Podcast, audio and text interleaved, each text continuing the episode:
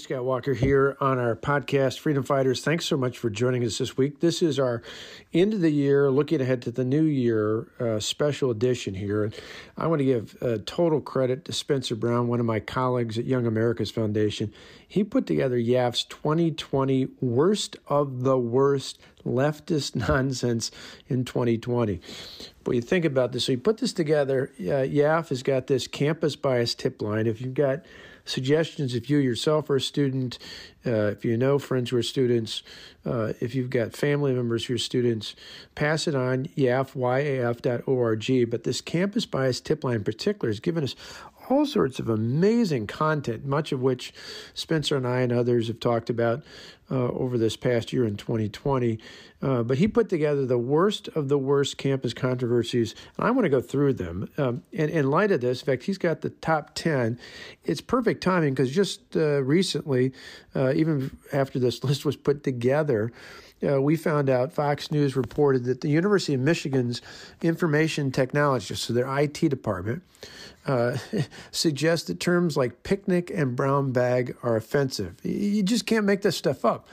So I love these terms. Uh, they've got a task force called the Words Matter Task Force at the IT department, the University of Michigan, uh, just released a hefty list of terms it deems offensive and offered alternatives to be used instead. Now, the list was intended to, as they say, uh, be more effectively communicate with customers by using specific language that does not harm morale or inadvertently exclude people from feeling accepted to, to foment a healthy and, and inclusive climate. They just spend some time actually teaching people how to code uh, and get a job, that'd be a lot better. But the task force said that using inclusive language is imperative to create a culture where everyone feels welcome, valued, and respected, unless, of course, you happen to be conservative. For terms like men or man, this task force suggested a more neutral term like people or person. We've heard this all over the place. I remember back in the summer of 2019, I highlighted a similar panel working on on words to be more inclusive at Colorado State when I was out in the state of Colorado. And amazingly, on that list, on their working copy, after attention was drawn to it, they backed off. But America and American was included on the list of things that could be offensive to people. The Words Matter Task Force within the IT department at University of Michigan, they said that uh, not only do terms like men or man need to be replaced with person or person, but they said that words uh, included on their list were brown bag and picnic. So the alternatives for these supposedly offensive words uh, suggested that lunch and learn for brown bag and gathering for picnic. Another example, not just being woke, but wrong, uh, being completely uh, wrong when it comes to the facts. One, who knows why brown bag? I thought that was interesting. I, I've been packing a brown bag lunch nearly every day for the past 30 years. As anybody watches me on social media knows, I often post a picture of my two ham and cheese sandwiches in a brown bag. I've been doing this back since I worked at the American Red Cross back in the early 1990s. The picnic one is a little bit even more ridiculous. Uh, it wasn't clear why brown bag was in the list, but the task force said that picnic was offensive because it might originate with claims in social media the word had its origin in the lynching of African Americans. Eh, wrong. Not true at all. In fact, Reuters reported in July that the term actually comes from a 17th century word, uh, which was used to describe, get this, social gatherings in which attendees bring food or other items.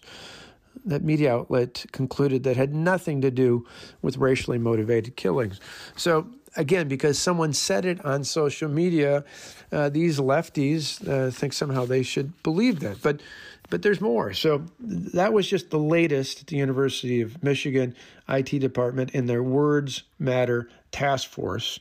Um, it'd be nice if people were actually learning things that mattered in the world that not just got them employed, um, allowed them to pay down their student loan debt, uh, uh, but actually got them out making a positive impact in, in the world instead of creating up all these crazy ideas uh, that supposedly are non offensive but offend most of us who just believe in common sense.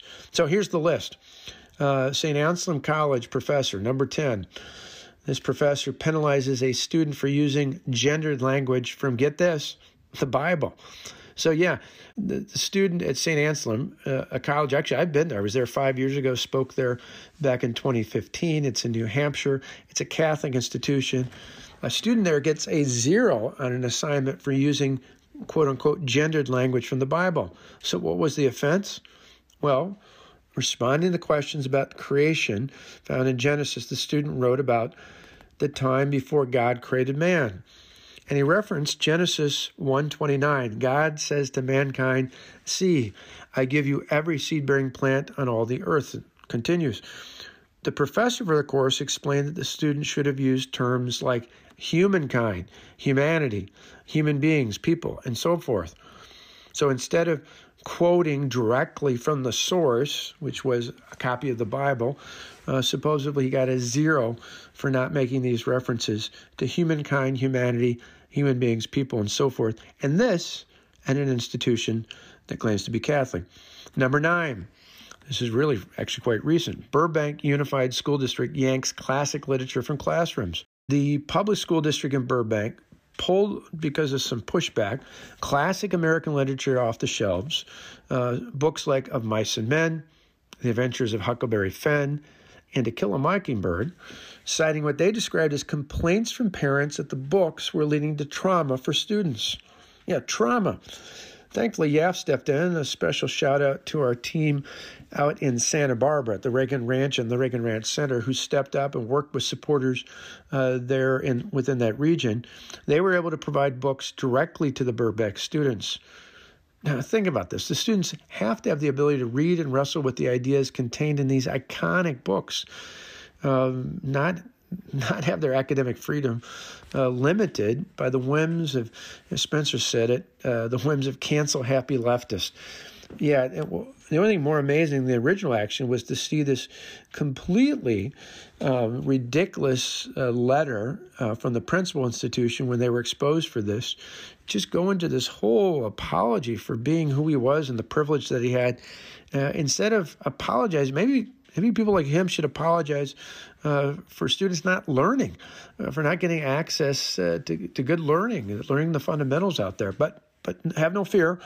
Uh, these folks may not know how to read and write, but they'll certainly know how to be woke activists. Number eight, University at Buffalo. That's right. It's actually called that. It's the longer version is the State University of New York at Buffalo, but they call it University at Buffalo and University of Denver.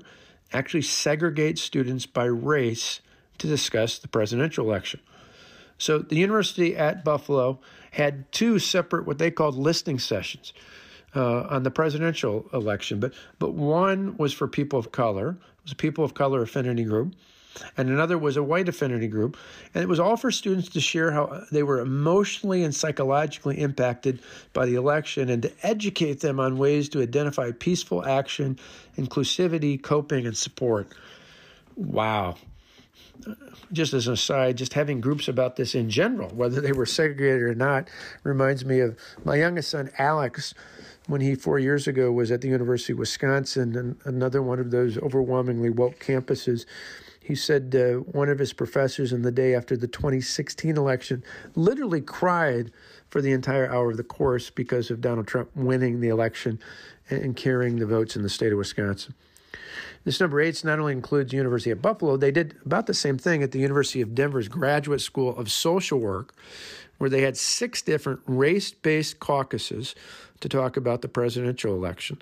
Uh, they had them for people of color, biracial, multiracial, black, African, African American, and white students. You can't make this stuff up. Number seven, Iowa State University professor threatens to dismiss pro life and conservative students from the class.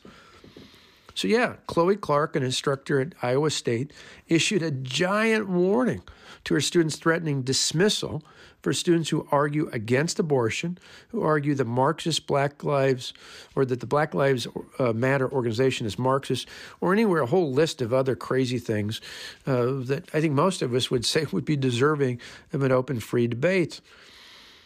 This was issued in threats to students in their English 250 course. And just another example of professors really buying into this pervasive and corrosive uh, impact of intersectional teaching practices pursued by these leftist educators. Number six, George Washington University's trustees caved to Wokesters over colonial concerns. We saw this too many times in campuses across the country. But we have administrators at the George Washington University who actually voted to create a special committee to find uh, a supposedly new inclusive name for the university. Apparently, GW uh, doesn't stand for George Washington anymore. It stands for the Great Woke. How about that for the founder of this nation? Number five, Creighton University theology professor calls a pro police rally a, get this, a white supremacist rally. That's right. Zachary B. Smith, a professor of theology at Creighton, tweeted that the pro police event in Omaha was a white supremacist event. Now, once YAF pushed this out to the public, Creighton's administration came out condemning the tweet and added that Smith regrets his words. I think he regrets getting caught and being pressured to push back on it. Number four, University of Virginia's left has claimed too many white people in the multicultural center. So this is one where YAF got uh, inside footage of a student at UVA declaring, frankly, there is just too many white people in here at the school's multicultural student center. Of course, the, the video went viral. It was not only on YAF's Twitter feed, but it was a great reminder of the damaging impact the left's obsession with identity politics has on the rising generation. Number three, Vanderbilt. Yeah, Vanderbilt University had a quiz that claimed the U.S. Constitution is designed to perpetuate white supremacy. Yeah, again, YAF, and, and thanks again to these uh, tip lines out here. But YAF got a screenshot of the question with the true marked as the correct response.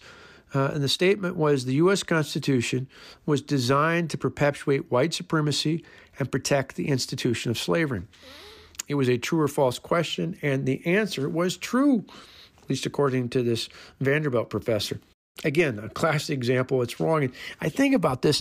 It'd be nice to, to have actually people learn what's in the Constitution itself and, and, understand the fundamentals, not only the, the original form of the Constitution, but the amendments added. If our founders hadn't passed a, a, a, a Constitution that included a very um, specific way to have it amended, we wouldn't have the 13th, the 14th, the 15th Amendments.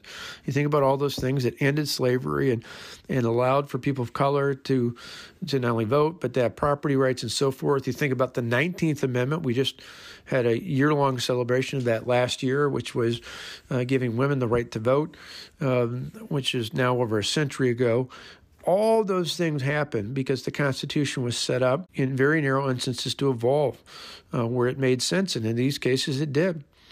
I might note something else most people won't learn anywhere in their studies, or at least not in most schools or campuses. Each of those amendments that offered those dramatic changes was ultimately presented by Republican Congresses uh, that pushed for those changes uh, during our nation's history. Number two, this one's uh, really amusing. So, Illinois Central College, there's a professor there. Uh, we'd heard about him before. This even got more bizarre when we found out this guy was talking about America not being exceptional. That alone uh, is interesting. He made the claim, he went on this tirade about how there's no evidence that America is, is exceptional. There's no evidence that America is the greatest country in the world. Well, as YAF's team dug into it a little more, you might find it's interesting because it, it, it turns out it's almost word for word a ripoff of a monologue that Jeff Daniels did in a scene in the character he played in HBO show The Newsroom, which wasn't that great of a show to begin with. But listen to this for a minute. You'll see the back and forth between, you'll hear Jeff Daniels' voice, and you'll also hear Professor Troy Dougherty's voice, where he's literally just plagiarizing the kind of stuff that students and certainly professors are not supposed to do at all. Can you say why America is the greatest country? Question asked to the character, Jeff why Daniels, please. United States now here's the America professor. The greatest country in the world. We're the only ones in the world who have freedom. Jeff Daniels' Canada character. has freedom. Japan has freedom. The UK, France, Italy, Germany, Spain, Australia, Belgium has freedom. Freedom's not Professor now. to America. My God, Professor Canada, Dougherty. Japan, the UK, France, Italy, Spain, South Korea, Australia, Norway, on and on and on have freedom. So 207 sovereign states in the world, like 180 of them have freedom. There are 207 sovereign states in the world, and 180 of them have freedom. There is absolutely no evidence to support the statement that we're the greatest country in the world. So there's no evidence, arguably, to support the statement that the United States is the greatest country in the world. We're seven. This is, you can't make this up. It goes on and on and on. I won't play the whole thing. It goes on for another couple minutes. But this guy, Professor Troy Doherty at Illinois Central College, not only says there's no evidence that America is the greatest country in the world, he doesn't just say it, he, he plagiarizes it word for word from a show on HBO called The Newsroom. Well, Jeff Daniels' character on that show is wrong, as is the professor. Uh, but he's not just wrong for plagiarism, he's wrong of not understanding the greatness of this, the United States of America. And number one on the list, the University of California, Davis, and the University of Kentucky. What did they do? They actually segregated resident assistants by race for training. According to an email uh, that went back and forth that was obtained by YAF, Young America's Foundation, the University of Kentucky actually conducted its training for RAs by segregating students according to their racial identity. One for RAs who identified as black, indigenous, a person of color, and one for RAs identified as white. The email goes on to clarify that these are two tracks are healing space for staff of color and white accountability space. Can you imagine? I mean, I think back to long before I was even born, back in the 1950s, when they had segregated housing and dining and even down to water fountains or bubblers. Today, these so called woke institutions of higher education are doing the same thing under the idea that somehow one's a healing space for staff of color and the other is a white accountability space. I think most of us still remember Martin Luther King, the Reverend Dr. Martin Luther King Jr.'s speech on the Mall, one of the most iconic speeches in the history of the world. But one of the things it seems we've lost in this is he talked about having a dream that someday his children would be judged by the content of their character, not by the color of their skin. We saw this not only at the University of Kentucky, but another tip that YAF got was from a student at UC Davis, University of California, Davis, about a similar training program. Ours in the training there were divided into different affinity groups, such as Black, Latinx, which, by the way, every friend of mine I know and, and, and people I know, like my brother's in laws, who are Latino, uh, Hispanic Americans. Not a one of them identifies as Latinx, so I don't, I still don't understand that. But they said Black, Latinx, Asian American, critical whiteness, men of color, women of color, LGBTQIA plus, trans, non-binary, women for social justice training. At some point, there's going to be a definition for every possible person out there but they divided them up. I mean, this is unbelievable. This is an alarming trend of really apparent racial segregation in our schools. That's what that's what two of our U.S. senators, Tom Cotton and Kelly Loeffler, said when urging the Justice Department to open an inquiry into this.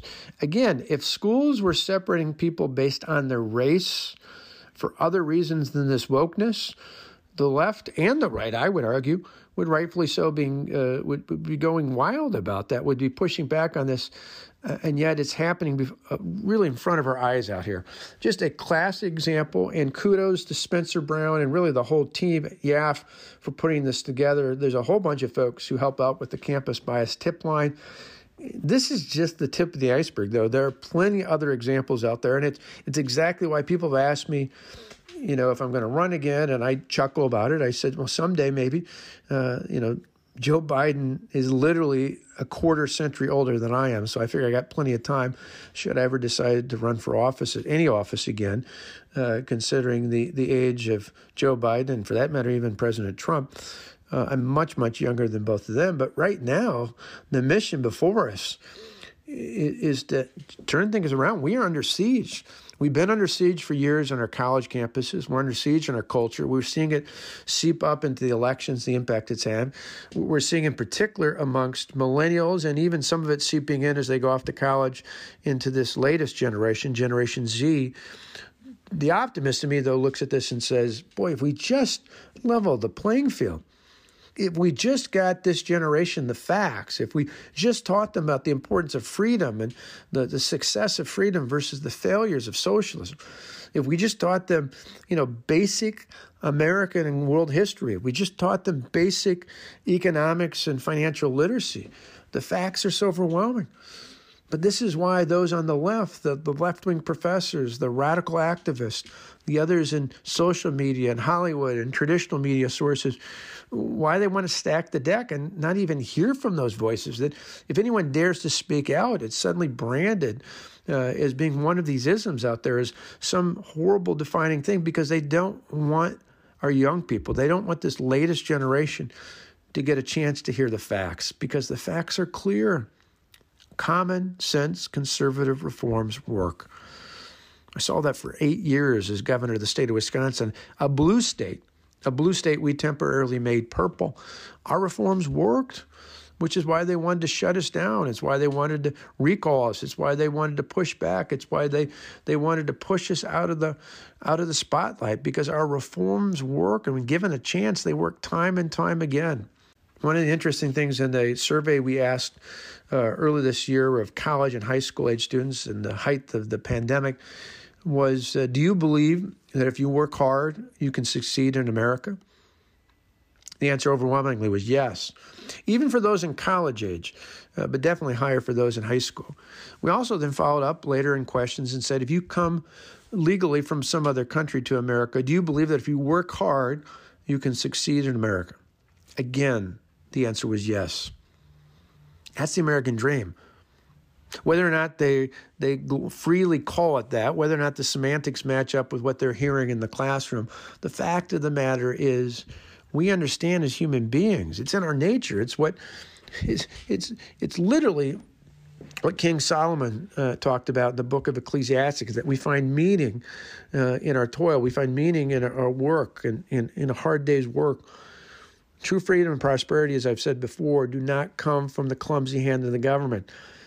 They come from empowering people to live their own lives and control their own destinies with the dignity that is born of work. Those things are inherent.